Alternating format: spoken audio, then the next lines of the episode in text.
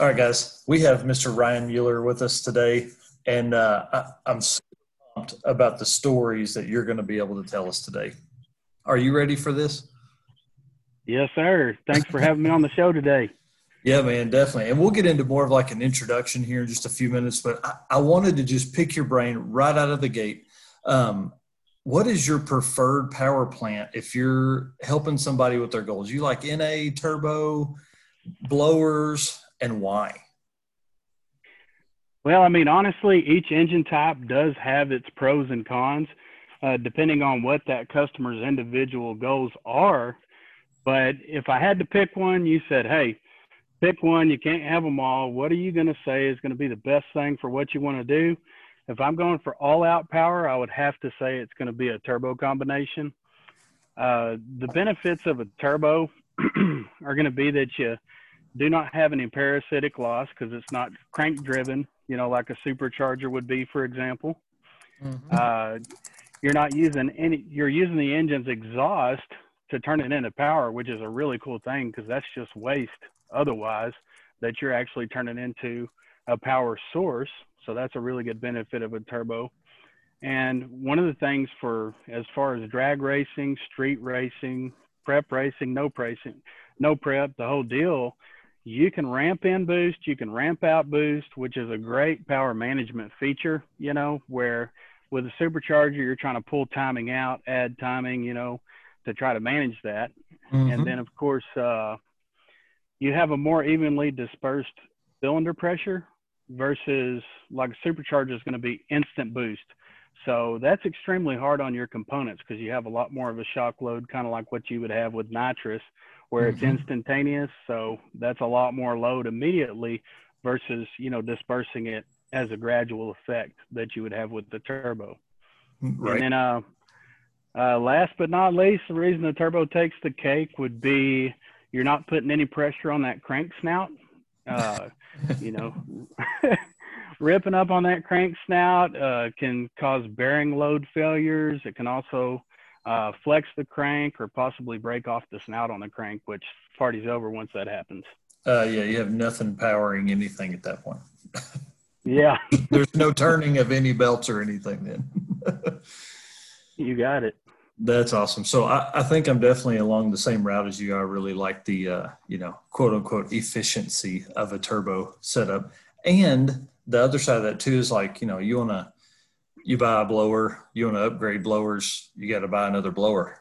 A lot of times, you know, it's you can eat oh, yeah. out, but uh, you know, turbo stuff you can six, eight hundred thousand dollars more money. Pull the old one off, put the new one on. You know, and I know there's expensive turbos too, but you know, us in my world, it's uh, I don't spend that much money on turbos.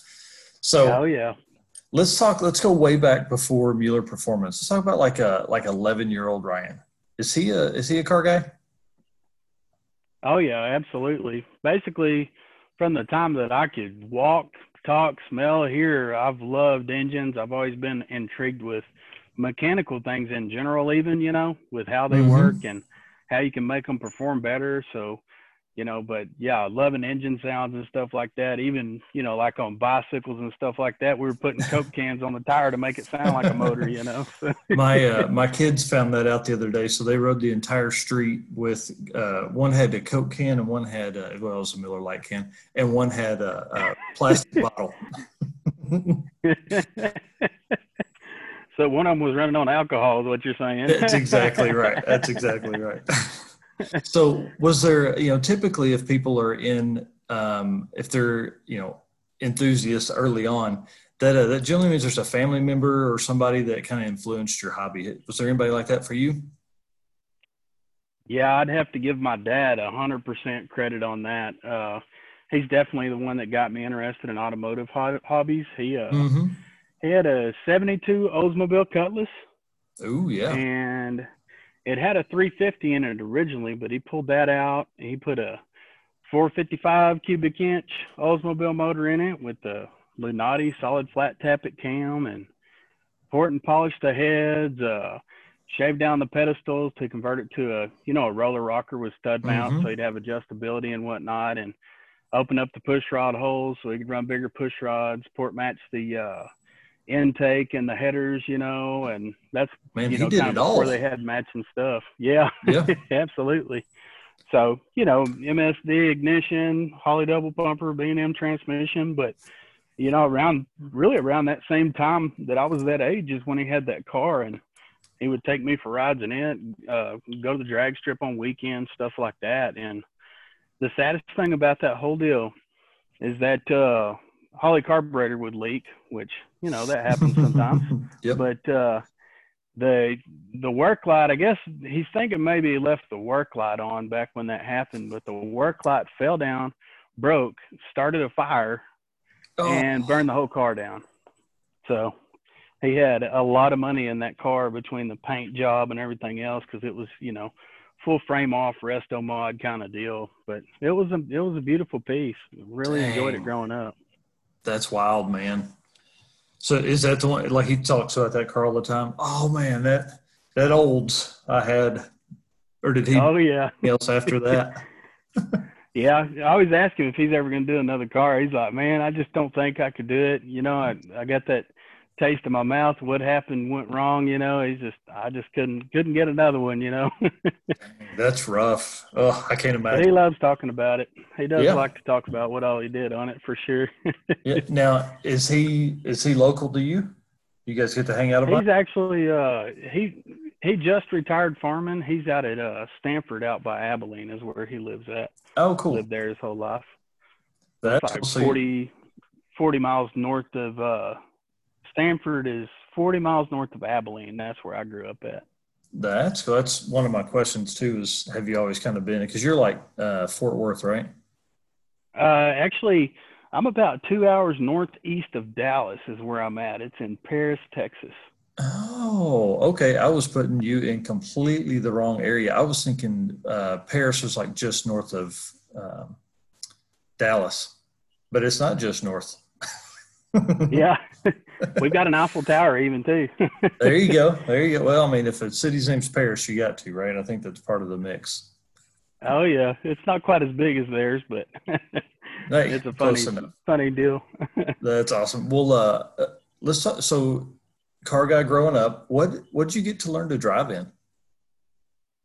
Actually, I learned how to drive one of the you know more challenging things growing up versus you know the kids nowadays all they all they can drive is automatics. If you gave them a Mhm. standard transmission, they wouldn't know what to do. So Right. the truck that I learned on is called the Great White, is what I always called it, and it was a uh, '84 Chevy Cheyenne three quarter ton single cab long bed with a four speed manual in it, 410 gears, four wheel drive. You know, big uh, BF Goodrich tires on it, and That's awesome. just a cool Probably truck. the- but that's what Probably the easiest thing to learn to learn to operate a clutch on because the torque of that you just basically just roll off the clutch and it just takes off. Oh yeah, Go very fast, but it takes off. yeah. It had a four barrel on it, so it sounded really cool when you roll into it in a low gear too. Kind of that whoop, you know. So Yep. That's awesome. So, what was your first car? Was that your first car then? Like, did you drive that every day? Actually, uh, that was a truck that we used on the farm a lot. We used it to pull cotton trailers and stuff like that. So I was pulling trailers at a pretty young age. But my first truck was actually a '85 Chevy uh, Silverado square bed, square body, uh, Mhm. single cab, short wide bed. Uh, it originally had a 305 that had a lot of miles, so we took that Mhm. out and put a 350 in it with a performer intake and 650 carb. And man, I love that truck. I'd like to have it back. It was a Right. really clean ride, but a lot of good Yeah. times had in that truck. That's awesome. That's awesome. So, uh, living there, I mean, obviously, it sounds like uh, maybe your first job, which is a question I ask everybody, uh, was probably on the farm. You Absolutely, you guessed it. so Yeah. driving tractors, hoeing cotton, hauling hay, all that kind of stuff, which is Mhm. a good way to come up. I mean, it, you learn a lot of uh, a lot of morals and hard work characteristics coming up in an upbringing like that. It makes you appreciate things for sure. Uh, I, I did that for about a month and a half one summer with my stepdad, who uh, was cotton and soybeans. And I was like, I've had enough of that. That's enough for me. So I went to work at Kroger at the grocery store in town. I, didn't Yeah. like working before school and after. you know? Yeah, that ain't no lie. mm, man, because those guys will put in, you know, 80, 100 hour weeks. You know, when they're working, they're working for sure. Absolutely. Yeah, I remember my friends going and doing stuff, and I wanted to go, but Dad's like, "Oh no, we ain't done yet." Mm, yeah, he's like, "Hang on, it, it's not too dark to see yet." Absolutely. That's funny. So, uh, before you open the shop, because I mean, I, at this at this point, that's probably why a lot of folks know you. You know, is performance stuff. But w- what did you do before you opened the the Mueller Performance? Well, I've had a, a lot of jobs throughout the years. You know, when you're mm-hmm. when you're younger, you kind of have that ambition to try yep. to just really succeed and make money. You know, before you kind of figure out who you are, even. You know, but yep. uh, the big notable career thing that I did in the past was in the mortgage industry, and uh, I worked my way up in that and actually built up to where I had my own business with 30 loan officers. And then, Dang. of course, you saw the news back when that industry tanked, so you don't have to uh, guess. Yeah. what happened there? oh yeah, and that's uh, you know, whenever that that kind of went down, I tried a few other things, but just really wasn't in it. So I finally thought, you know what? I don't care if I make a ton of money. I just want to do something that I actually have a passion for for once.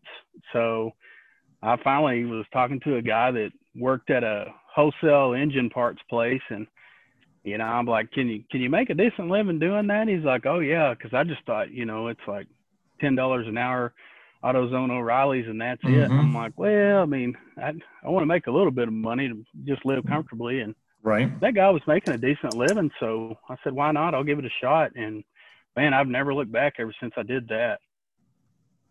That's awesome. So you were like performance parts. Uh, I'm in.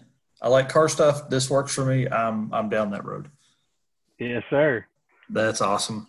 So, all right. Before we really dig deep, though, all right, married, got any kids? You got to juggle all that family stuff.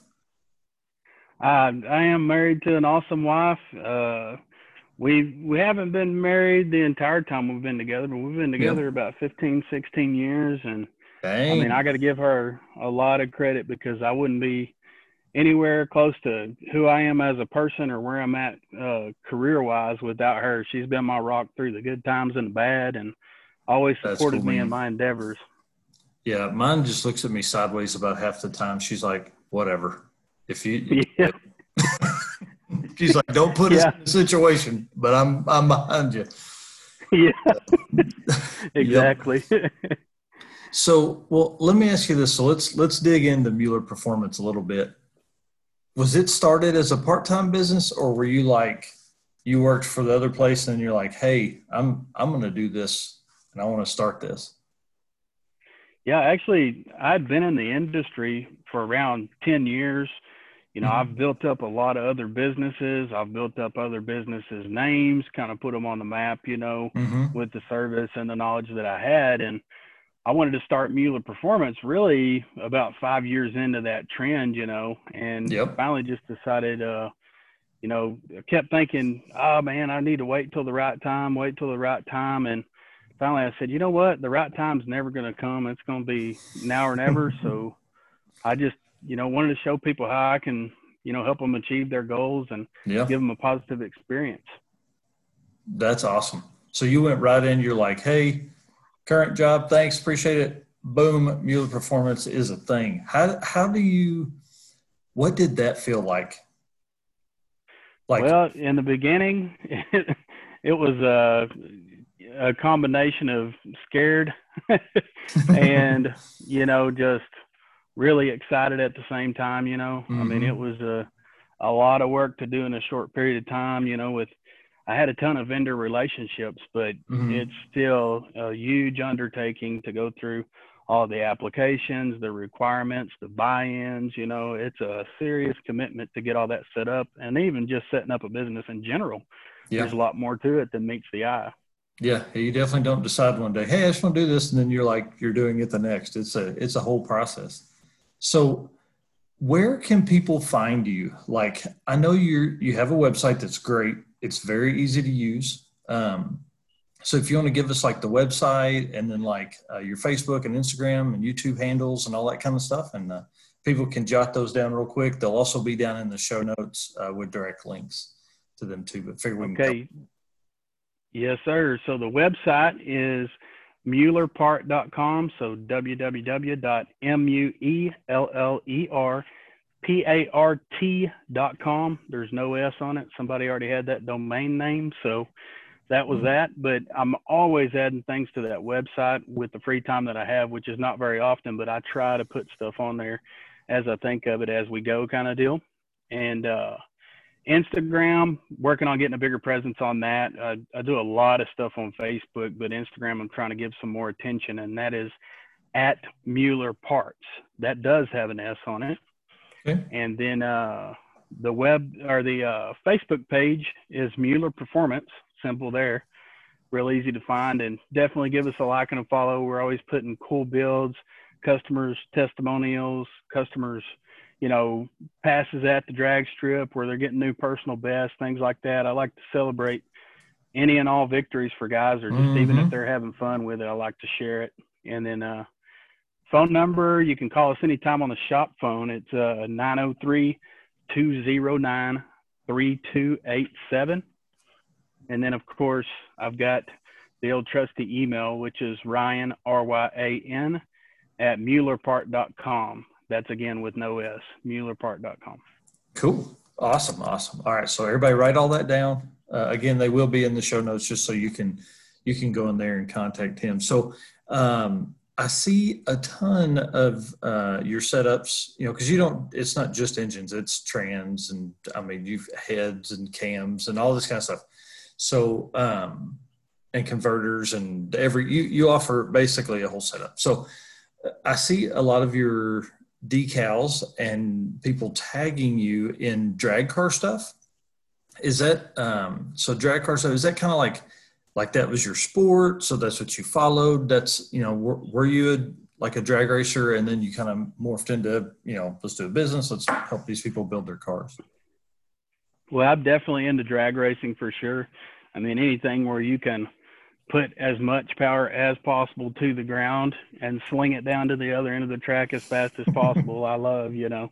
So that's definitely uh definitely, you know, one of my favorite things. I mean, I don't have a uh a drag race car myself, you know, or anything like that, but I do have a a truck that I tinker with. It's a 2000 Z71 with a 408 LS in it that's got some LS3 heads, 11 and a half to one compression, a 4L80 Man. swap, 456 gears, 35 inch mud tires. So people see it, Street it kind of looks like a, a lifted truck, you know, and all that, mm-hmm. but it makes 600 horsepower. So it catches people off guard.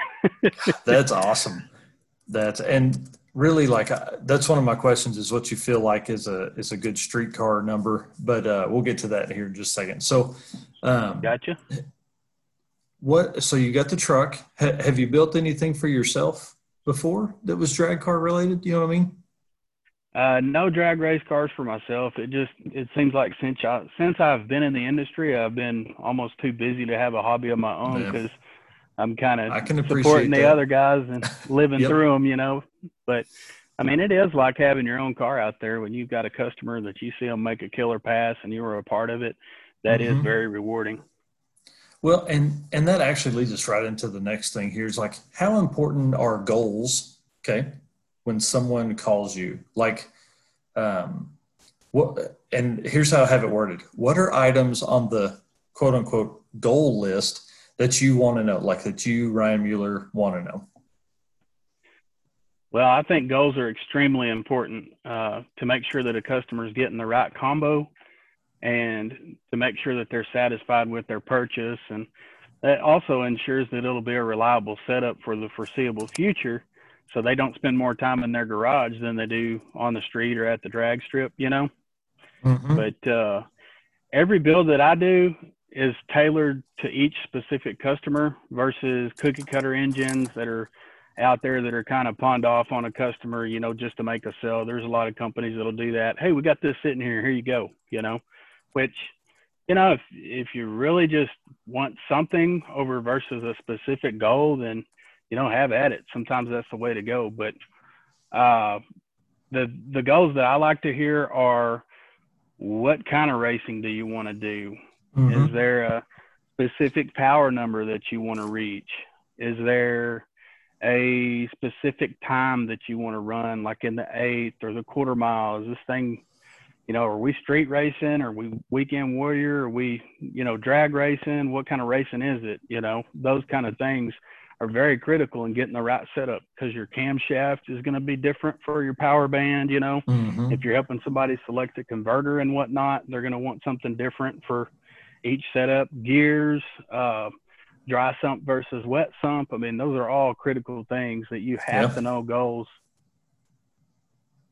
And you know, it's funny. I think uh, I think we have been spoiled with Facebook and the internet and YouTube and 1320 video. Um, everybody needs to make a thousand horsepower now. You know, oh, I need to make a thousand. Yeah. Like, dude, do you know like a thousand horsepower is a bunch?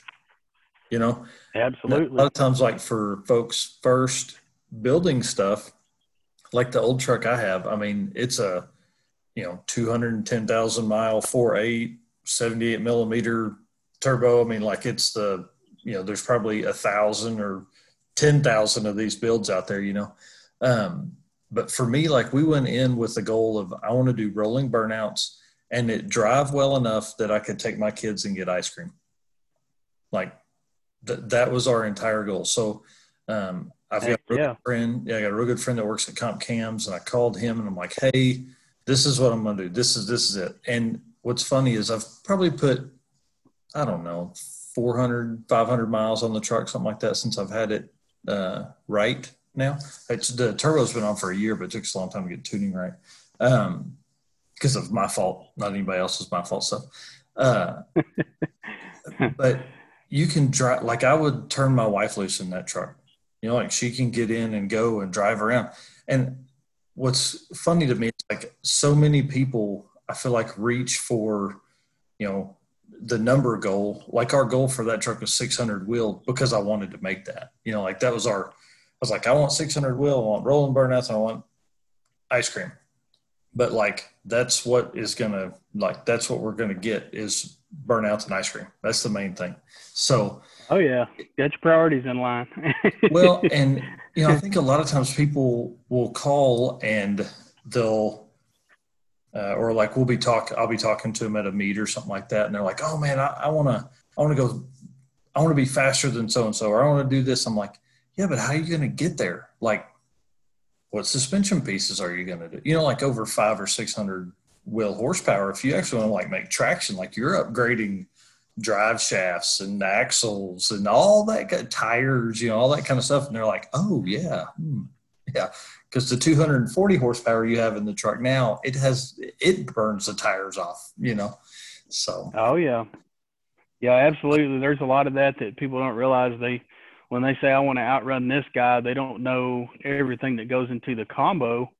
So, you know, you right. put them an engine like what will outrun that guy, and then they're not even thinking about the turbos, the fuel system, yep. the suspension, the transmission, the rear end, all those things like you're talking about. They got to be yeah. able to handle that power too.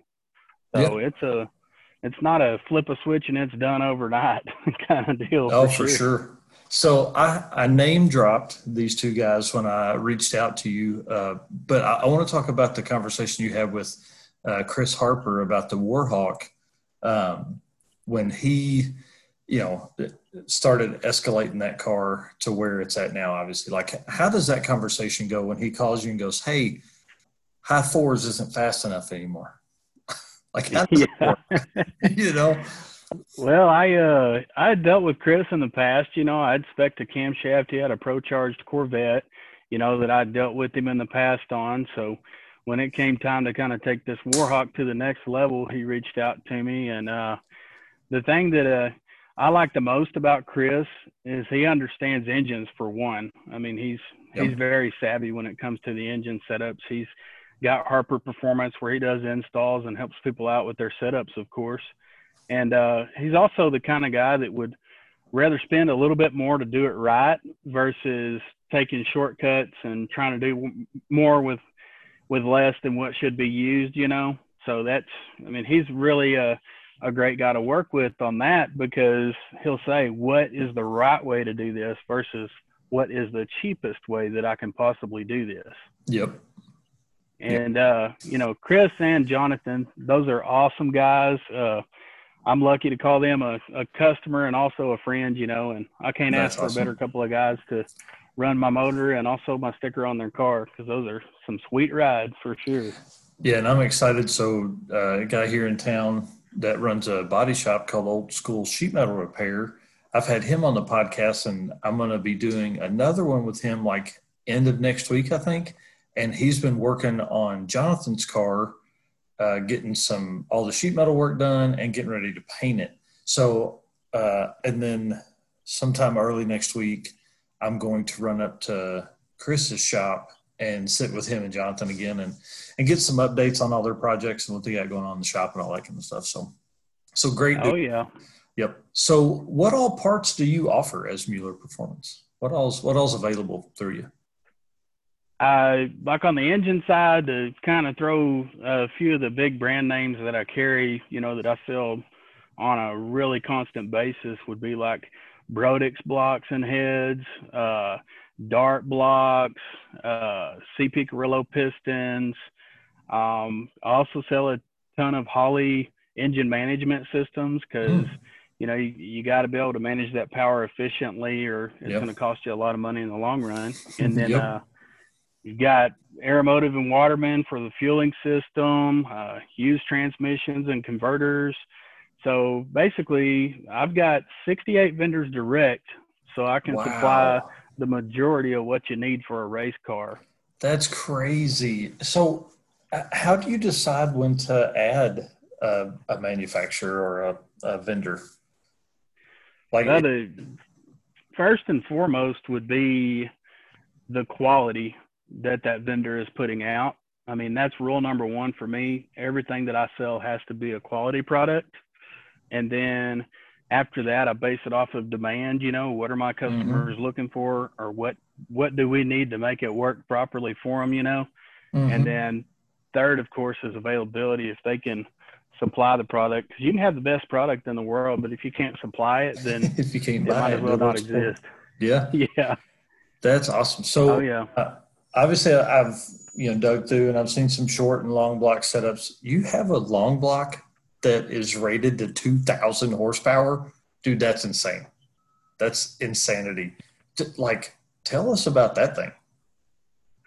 Well, that's a that's a really nice piece, you know, and this is, mm-hmm. you know, these numbers are based off real world experience. They're not, hey, you know, we're going to tell you it's rated for this, and we'll see if it works. This is real life setups that we've had out there on a constant basis, Man. so we basically know what works with it. But that's a uh, Dart SHP Pro block uh, so that comes with main studs already in it. Uh, it's got billet splayed main caps on it, priority main oiling, and of course, last but not least, the six bolt setup.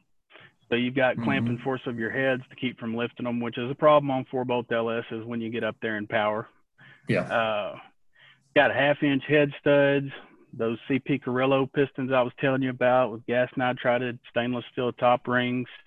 Uh, the gas nitride doesn't burn off old plasma mm-hmm. moly stuff that they used to do that just burns off anytime you get any heat on it so it doesn't last mm. and doesn't protect the ring and then uh 230 wall wrist pins of course you got to have a good thick wrist pin to handle that load uh oliver speedway rods in it that's a you know american made rod that's been around about as long as any of them and there's a lot of companies that you can tell by looking at their design copied oliver but oliver's one of the original tried and trues mm-hmm. that knows how to make a connecting rod uh, one of the newer things is that Dart 8 counterweight crank. You know, that's created a lot of buzz over the last few years, but it's the only LS crank that has eight full size counterweights. There's a lot of eight counterweight cranks out there now, but this one has eight full size counterweights because the block is made to clear those full size counterweights. You cannot put that wow. in an LS without doing extensive clearancing, basically, you know.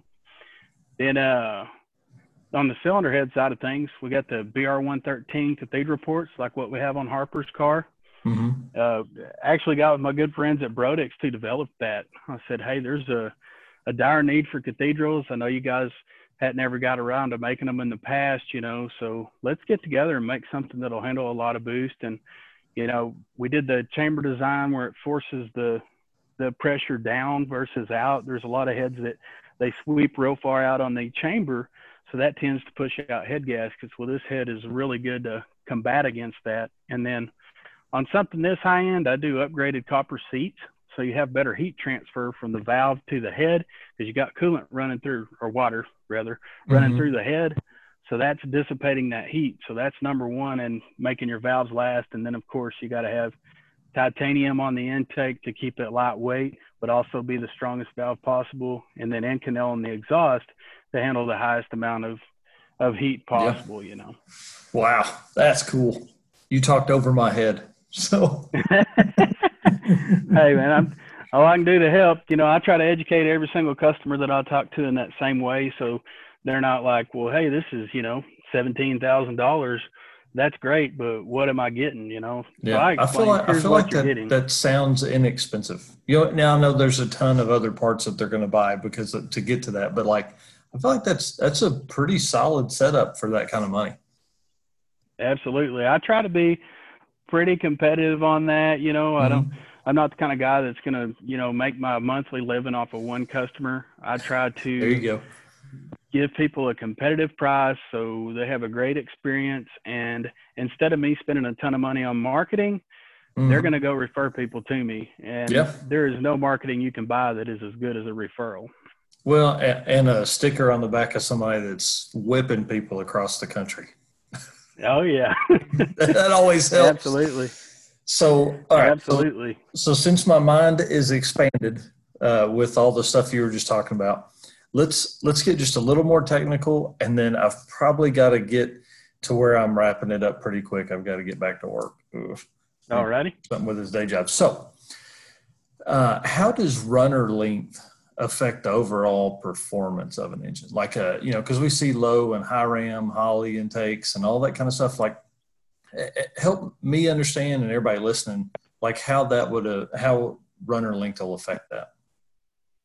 All right. Well, first, you know, the length of the runner kind of depends on the desired result of the application, I would say. Mm-hmm. I personally am a big fan of the longer runners that'll produce more low to mid range torque, but you also have to consider the sizing of that runner when it comes to the links because if it is a large runner, then a larger runner is actually going to make the torque move up in the power band in the same way that a short runner would. But short runners, they will move the torque up in the RPM range. You know, your peak torque is going to be way higher mm-hmm. on it. Not going to make more necessarily, but it's going to be moved higher on it. But in some cases, it can make more top end horsepower due to the direct approach of the runner. You know, gotcha. So that helps out. And then, uh, so it depends on you know your setup as far as what kind of weight, what kind of max RPM, even what kind of cubic inch. You know, if you've got a little five three and you know you try to put a, a intake that's made for higher higher RPM horsepower and torque, it's not going to behave as well as a longer yeah. runner that's going to help you out in that torque department. So yeah, so most of the time just, I'd I'd rather have a properly sized long runner. You know, as long as right. clearance permits. So, so what you're saying is like the Holley High Ram on a all stock five three looks super cool, but uh, it's probably going to hurt you a little bit. yeah, absolutely. And then, uh, how about this? So, you know, everybody like all the LT stuff is uh, direct injection and all that kind of. Like, what's your um, how am how, I don't even know how to ask this question. So I'm to just kind of word it in uh, carb terms, right? So carburetors up top, uh, fuel comes down. What's what is injector placement like? How does that affect performance? Or I mean, you know, compared direct injection to like port injection in an intake. Gotcha.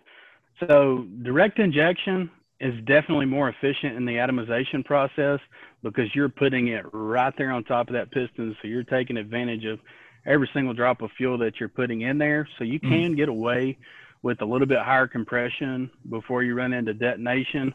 But the issue is most of the direct injected platforms do not have a ton of support in the aftermarket.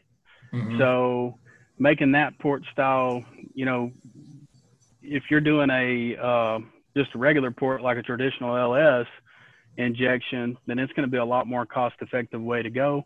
There's tons of support for it. So, I mean, there's plenty of, uh, you know, combos out there that are just mm-hmm. direct port versus direct injected that are working efficiently thanks to systems like a Holley Dominator where you can tune to compensate for any shortcomings that you deal with, you know.